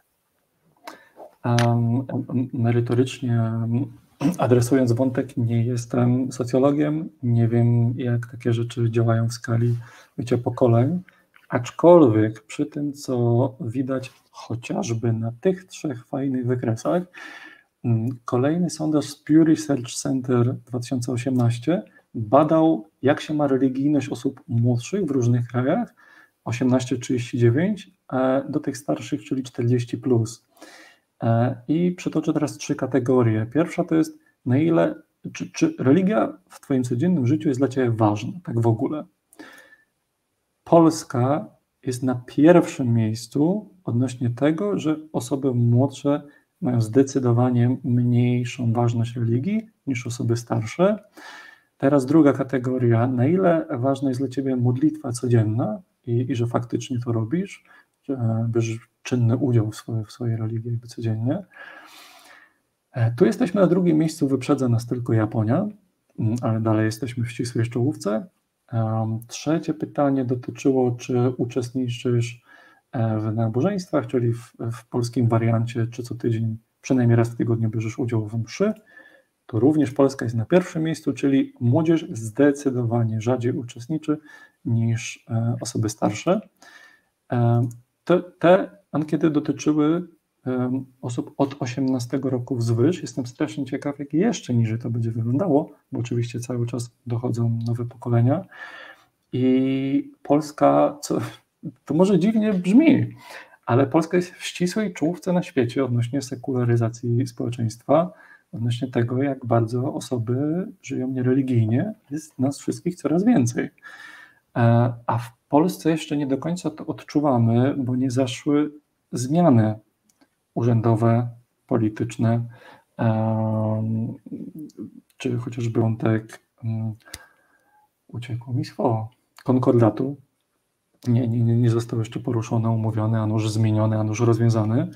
Więc myślę, że ten proces wyłaniającej się świeckości w Polsce oddolnie już rośnie, a tylko jest mhm. kwestią czasu, jak wycofujący się ze swoich szeregów bardziej parafialnych, bardziej ławki w myszach, bo tam jest coraz mniej ludzi, Kościół się wycofywuje, no dobra, skądś trzeba mieć pieniądze, skoro nie stacy, to ustawmy się z politykami i tego typu pieniądze niech do nas spływają, żebyśmy w ogóle utrzymali nasze funkcjonowanie. Nie wchodząc w politykę, myślę, że momentalnie by pomogło, gdyby państwo uzgodniło z Kościołem, żeby sam siebie fundował, żeby to wynikało z tego, co tak. parafianie faktycznie od siebie chcą dać, dla, żeby robili to ludzie, którym faktycznie na tym zależy. Jestem katolikiem, chcę, żeby ten kościół działał, chcę, żeby dach tutaj był uszczelny. Dobra, to jest dla mnie ważne i to robimy. Jeszcze nie znamy skali tego, um, dlatego za chwilę wspomnę o, o, o wątku apostazji i czy do tego zachęcam, czy nie. E, na razie to jest wszystko sztucznie napompowane, e, przy tym jak mocno jest Kościół sprzężony z władzą, nie tylko stąd, bo to się ciągnie już od czasu konkordatu. I, I też na przykładzie mojego występowania z Kościoła jeszcze będę chciał o tym wspomnieć. Ja myślę, że też zaufanie do Kościoła katolickiego w Polsce spada wraz z jakby ujawnianiem e, tego, jaki naprawdę był papież Polak i jak to jest, kiedy nowy papież, już nie Polak, wyraża pewną opinię i nagle to się nie zgadza z tym, co się podoba Kościołowi katolickiemu w Polsce i Kościół katolicki odcina się od, od tego, co powiedział papież, e, bo to nie jest papież Polak, a znowu e, coraz więcej wiemy o tym, co robił Jan Paweł II.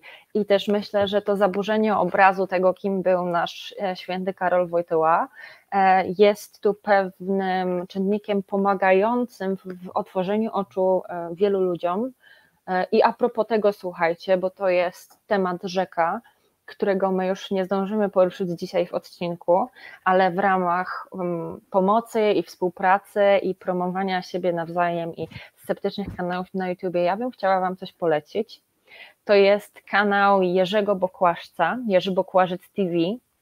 E, e, I Jerzy ma świetną serię filmików e, o Janie Pawle II, Jan Paweł II i pedofilia.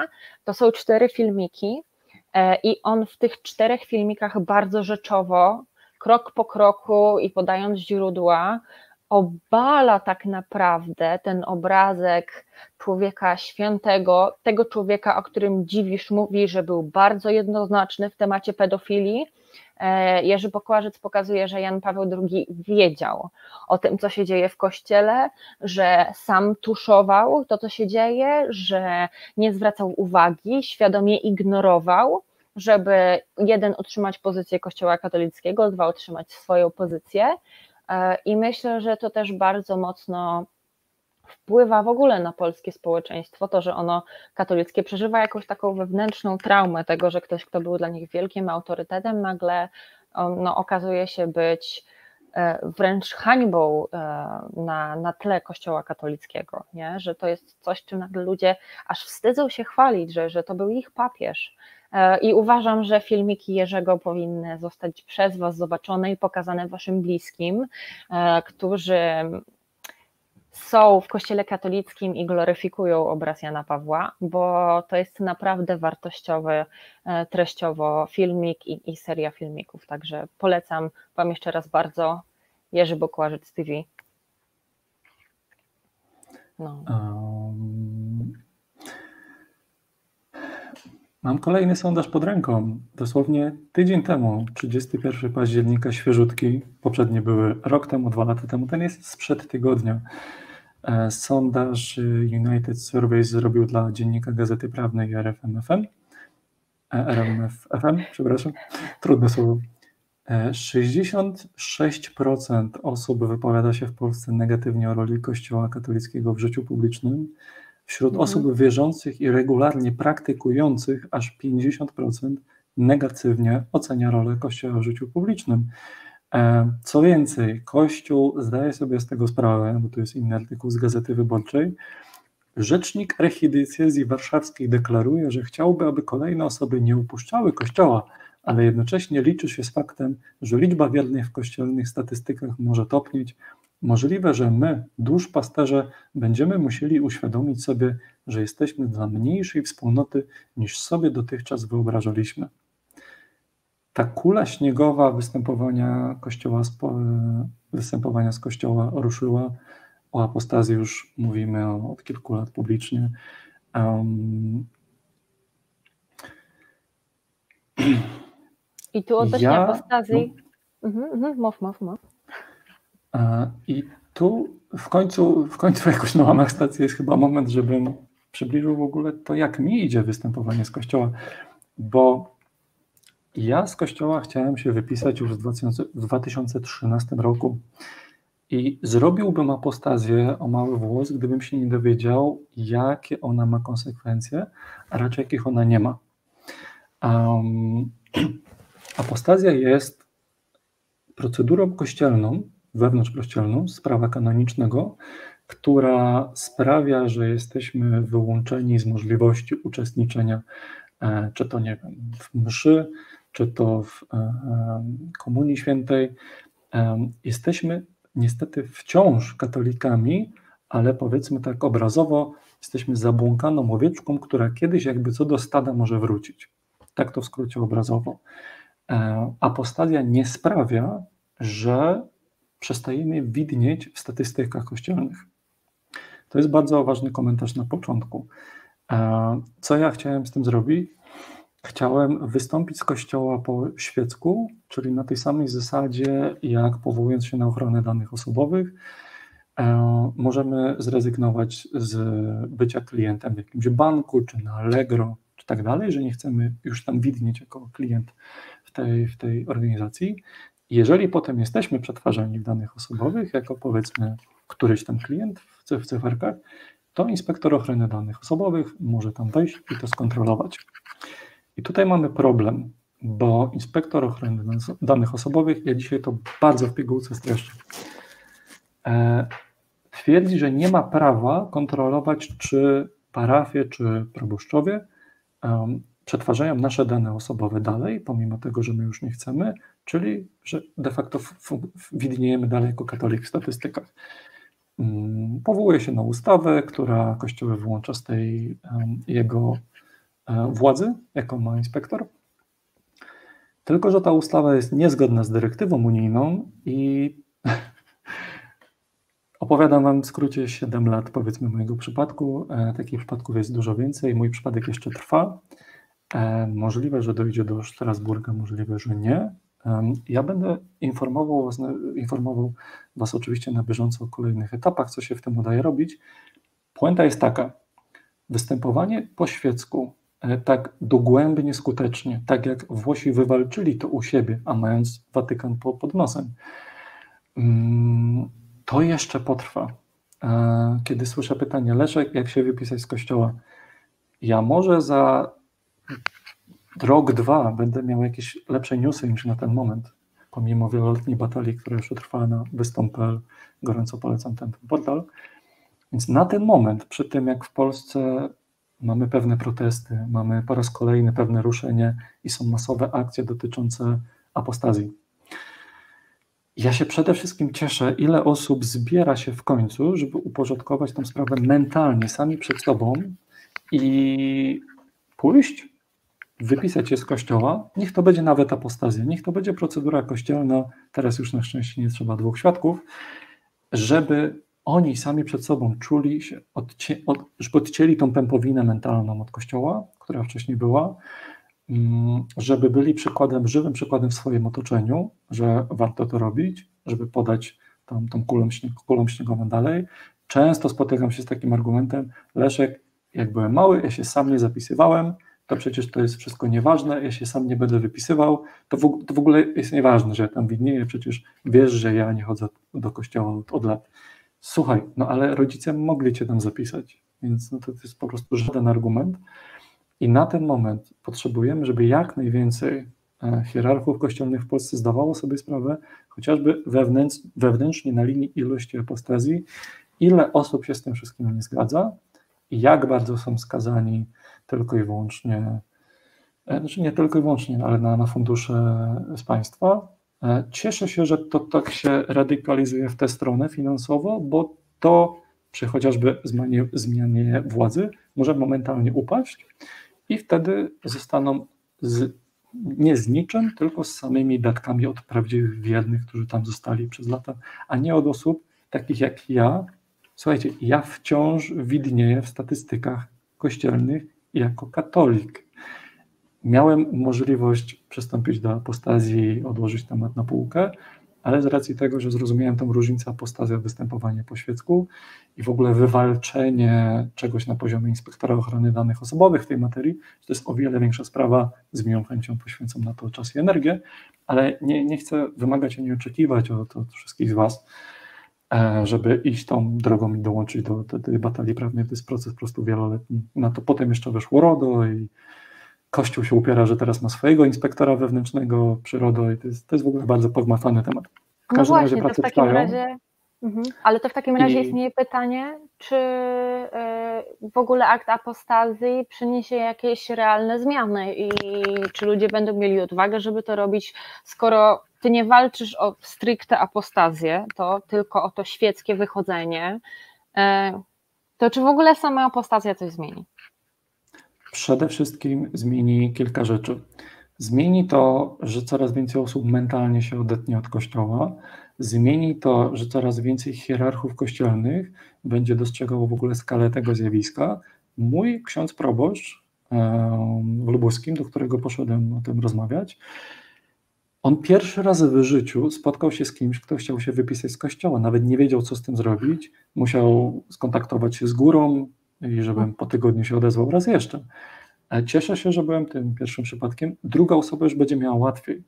Pamiętajcie mhm. zawsze, że e, każdy pierwszy krok, który my robimy, czy to nie wiem, powiem osobie bliskiej e, bądź komuś e, znajomemu, że jestem ateistą po raz pierwszy, przecieramy szlaki dla następnych osób, bo jeżeli jakiś szok, powiedzmy, kulturowy nastąpi, to my w naszym miejscu, w naszym czasie wybieramy, kiedy to będzie, nastawiamy się na to asertywnie i przecieramy te szlaki, bardzo ułatwiamy tą sprawę kolejnym osobom.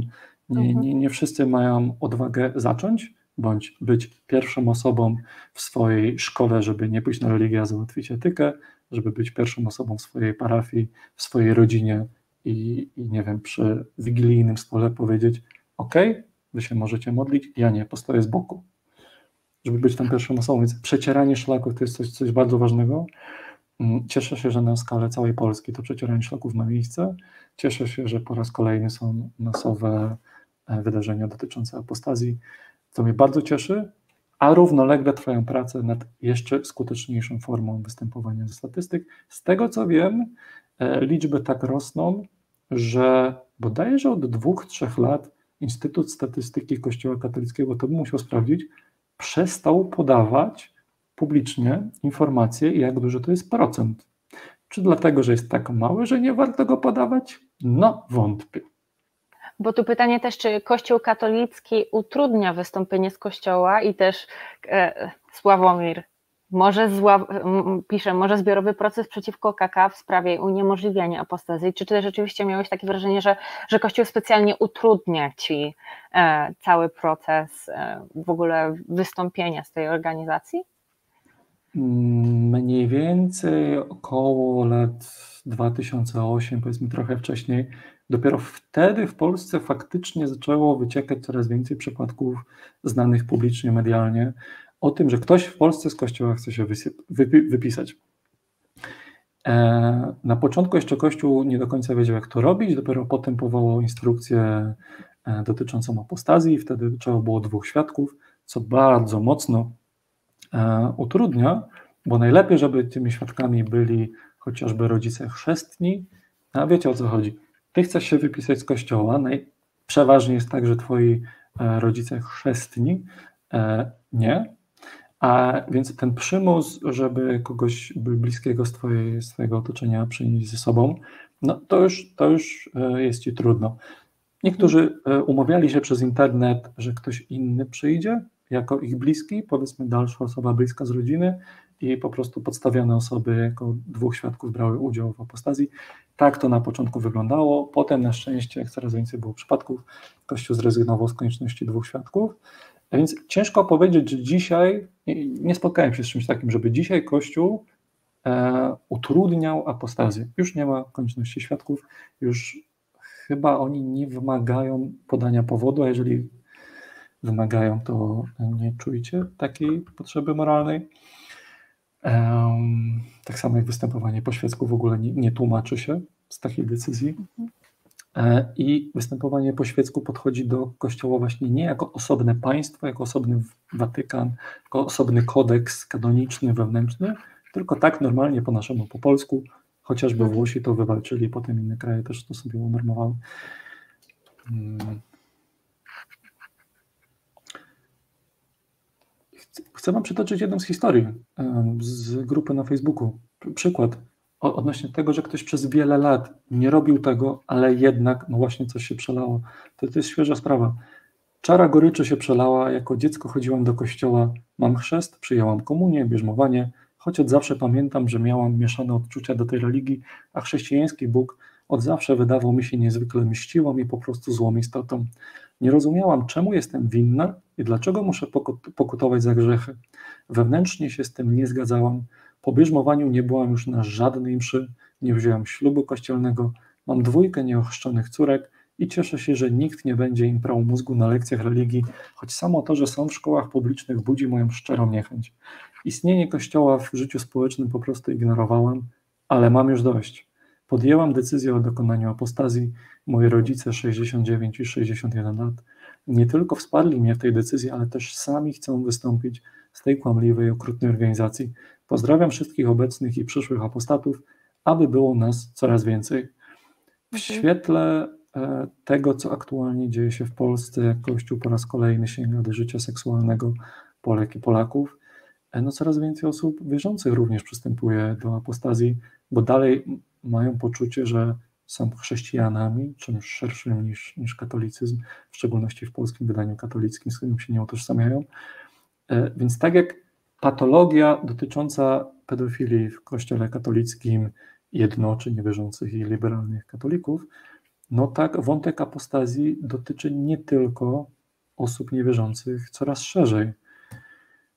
No, to powinno dać o wiele bardziej do myślenia hierarchom e, episkopatu, niż to, że niewierzący się wypisują. No bo to, jak ktoś jest niewierzący i ogląda stację trzeci sezon i zgadza się ze wszystkim, co mówimy, i dalej nie kiwnął palcem, żeby się wypisać z kościoła. No ja tego nie rozumiem. To jest, to jest po prostu przykładanie ręki do tego, że kościelni hierarchowie nie do końca znają skalę zjawiska i polskie media publiczne nie, nie znają i tak dalej. Jakby gadajmy o tym dookoła, aż w ogóle dojdziemy do realnych liczb, bo z tego co pamiętam, z 40% mm, osób ochrzczonych w Polsce bierze udział w mszach.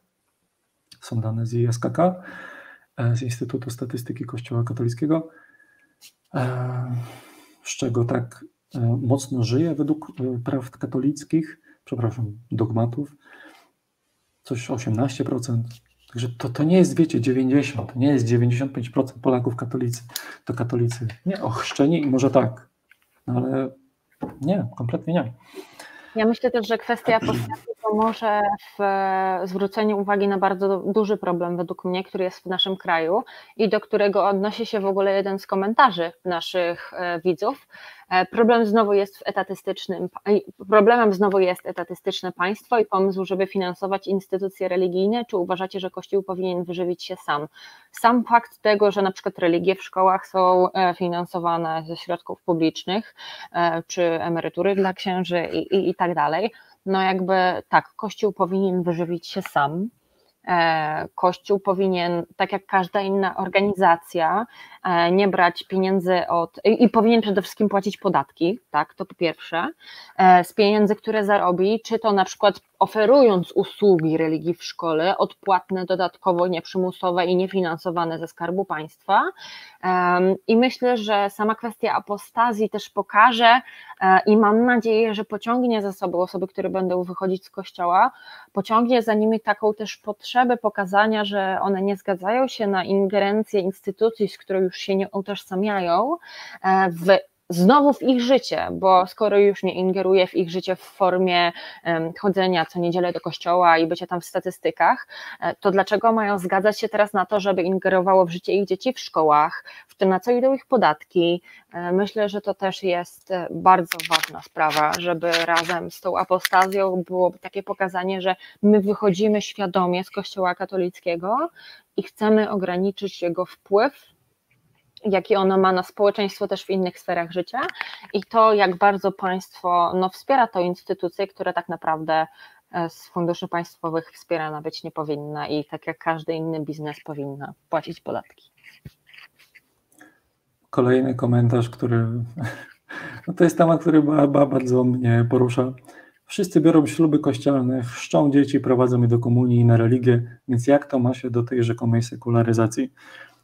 Słuchajcie, o to chodzi, żebyśmy wszyscy siebie nawzajem wspierali w tym, jak to jest nie puścić dziecka na religię, jak to jest nie ochrzcić go, jak to jest rozmawiać z rodziną na ten temat, z teściową, z dziadkiem.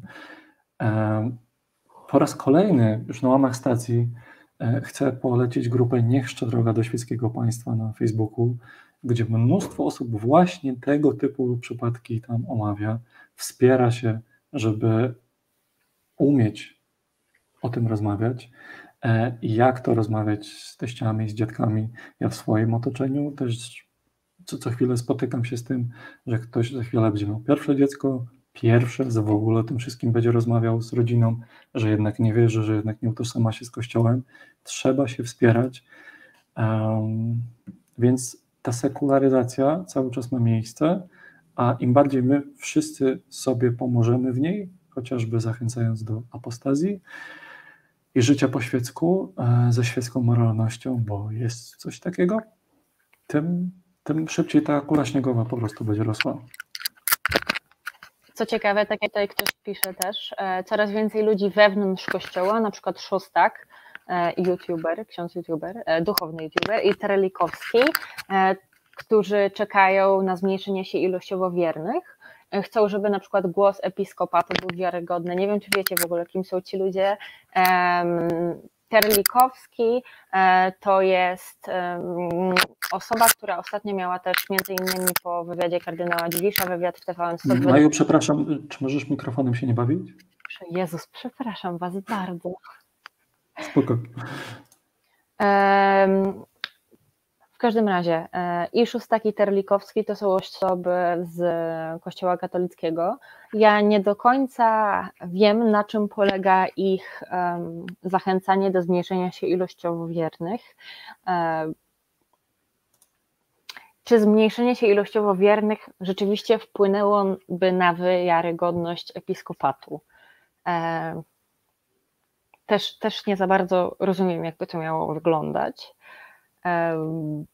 Te, też nie rozumiem, jak te kropki ze sobą się łączą, jeżeli cieszą się, że ze, ze spadku wiernych w kościele, cóż, ja również.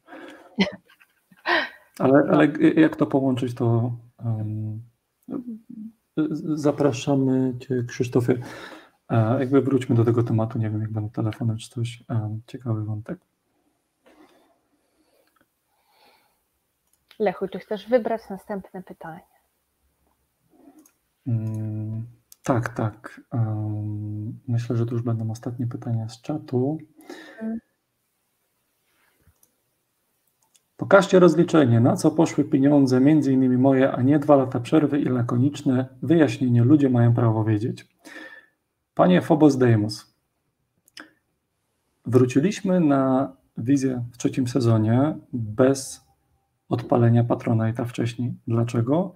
Bo jeszcze mamy środki z drugiego sezonu. Także żadne środki nie zostały tutaj zmarnowane na nic, cały czas je mamy. Jak będzie potrzeba, żebyśmy weszli na Patronite, to damy znać. Na ten moment to wszystko czeka, a przede wszystkim też dbamy o finanse i też po to Patronite będzie odpalony, że jak się skończy pandemia i wejdziemy do fizycznego studia, wtedy koszty nam skończą dużo do góry z tak. tytułu wynajmu, E, dlatego uspokajam, środki cały czas są. Trzymamy. E, platforma, którą używamy w tej chwili jest płatna i tak dalej, i tak dalej. call center ma, ma swoje opłaty, cały czas je robimy, tylko jeszcze staramy się połączyć z tym formatem.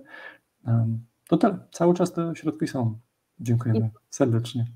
I na pewno zostaną dobrze zainwestowane, bo rzecz taka jak dobre studio w centrum Wrocławia to nie jest coś na wyciągnięcie ręki albo też finansowo e, bardzo korzystne, także e, póki co siedzimy w domu i mamy pieniądze, ale kiedy ruszymy pełną parą, tak żeby znowu siedzieć w studio, to nie martwcie się, pieniądze naprawdę nam się przydadzą i będą używane. I tutaj zaraz kończymy odcinek, a zostały jeszcze dwa najważniejsze pytania dzisiejszego dnia i na zakończenie tego tygodnia. Pierwsze pytanie: czemu zamknęliście Karola w piwnicy i kiedy go wreszcie wypuścicie? Karol w piwnicy będzie siedział tak długo, a, a, aż uznamy jego obecność tutaj już za niezbędną, ale nie martwcie się, on w piwnicy dostał e, długopis i trochę kartek, dlatego no jako, że nie ma co robić, tam za dużo rzeczy nie ma, może poleżeć na podłodze, popatrzeć w sufit, ale jak to mu się znudzi, to z tą kartką i długopisem pisze e, scenariusze na, na nowe odcinki w stacji. No Lechu, ty ostatnio go odwiedziłeś w piwnicy, może powiesz coś więcej. Co ty z tą piwnicą? Mm, Karol pracuje nad swoim kanałem na YouTubie, co mnie strasznie cieszy. I y, jesteśmy w kontakcie oczywiście z nim, w zależności od tego, jak mu grafik przy tych pracach pozwoli, to do, do stacji zaproszenie ma. E, więc pytanie kierujcie do Karola, my jesteśmy z nim w kontakcie e, i życzymy mu powodzenia w tym, żeby jak najszybciej ze swoim kanałem wystartował warto, warto. I odpowiadając na kolejne pytanie, gdzie jest Karol? W piwnicy. No. Umów, umówmy się, że w konceptualnej piwnicy. Tak, tak. Także ostatnia kiedy będzie Patronite, chcę pomóc. Prace trwają. E, to jest tak, bez potrzeby nie odzywamy się, bo w tym momencie mamy jeszcze środki, żeby, żeby odcinki przed nami się udały. I jak tylko właśnie zauważymy tą konieczność, to odpalimy, a jeżeli będą głosy, żeby odpalić to wcześniej niż de facto potrzebujemy i na zakładkę już zbierać na zaś, na nowe studio, na nowe odcinki, na nowe sprzęty, no to, no to, to piszcie, piszcie, czy chcecie już, czy dopiero jak bez tego się nie, uda, nie wydarzą kolejne odcinki. Dajcie znać, co myślicie w komentarzach. E, bardzo się cieszymy za te pytania oczywiście i dziękujemy raz jeszcze za dotychczasowe wpłaty. Bardzo, naprawdę. Gdyby nie wy, to projekt byłby dużo, dużo do tyłu. I tym podziękowaniem myślę, że możemy zakończyć dzisiejszy odcinek. E, pamiętajcie, że możecie nas śledzić przez stronę www, przez YouTube'a, przez Facebooka, przez Instagrama. Możecie pisać na naszej grupie dyskusyjnej e, naszych widzów na Facebooku albo na adres mailowy e, kontakt małpastacja ateizm.pl. Ale nie żegnam się jeszcze. Oddaję głos Leszkowi. Dzięki Maju za, za odcinek dzisiejszy. A na koniec, na dobranockę, na morał ateistyczny, chciałbym raz jeszcze nawiązać do Randiego i jak on się ma do, do całej dzisiejszej dyskusji. Miałem e, okazję we Wrocławiu z nim się spotkać, na żywo, na żywo porozmawiać. E, był to niesamowity gość. E, dla mnie absolutnie człowiek legenda dlaczego o tym teraz wspominam? Bo gdybym się dowiedział, że Randy był pedofilem za życia, to myślę, że miałbym dużo mniejszy problem z przyjęciem tej informacji, z przetrawieniem jej, niż gdy przeciętny polski katolik, a nóż dowiedziałby się, że Jan Paweł II, święty Jan Paweł II, krył pedofilię.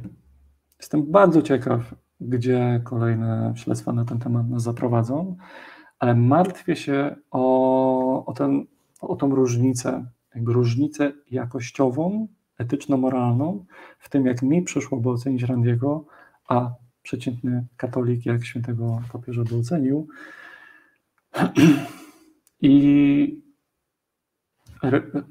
religie tak mocno spajają się z poczuciem moralności danej osoby, z tym, co jest potrzebne, żeby być dobrym człowiekiem i jak w ogóle oceniać tych, którzy nas uczą tej moralności. I że te więzy religijne potrafią tak mocno właśnie nami, nami władać, na nas opętać, że świetną metaforą tych więzów religijnych i tego, jak można z nich wejść, jest y, filmik, który chcę Wam pokazać. To był filmik nagrany dosłownie telefonem komórkowym, kiedy Randy był we Wrocławiu na kongresie sceptyków. I tak jak na całym świecie pokazał jedną ze swoich ulubionych sztuczek, jak dwie osoby wiążą mu ręce, a, a on potem z tych więzów się uwalnia. Chciałbym przytoczyć ten fragment i zaraz do Was wrócić. All right, now I'm going to ask these gentlemen to tie my hands together behind my back. And when I say that, I want you to really pull very tightly on it, okay? Here, hold on to that end. That's your end again. Right there. That's it. And this is your end. Would you hold on to that? Hold on, hold hands. Come on, hold hands. There, pull on now. Come on. hold All right, now bring it up on top. Pull tightly. You're not pulling tight enough. That's it. Tie it on on top. Yes, thank you. That's what I want. Don't break the cufflinks. Right, pull on now, come on. That's it, good and tight. Put another knot on top of it. Another knot? Yes, please. Your God has nothing to do with it. yeah, sure it doesn't. There you go. All right, heave now, that's it. Is there room for another knot? Yeah. Okay, well, go ahead. Right. Uh, that's tight. All right, thank you. I will let go now. Thank you. Now, I'm going to try to free myself from this very simple tiger. Don't stand quite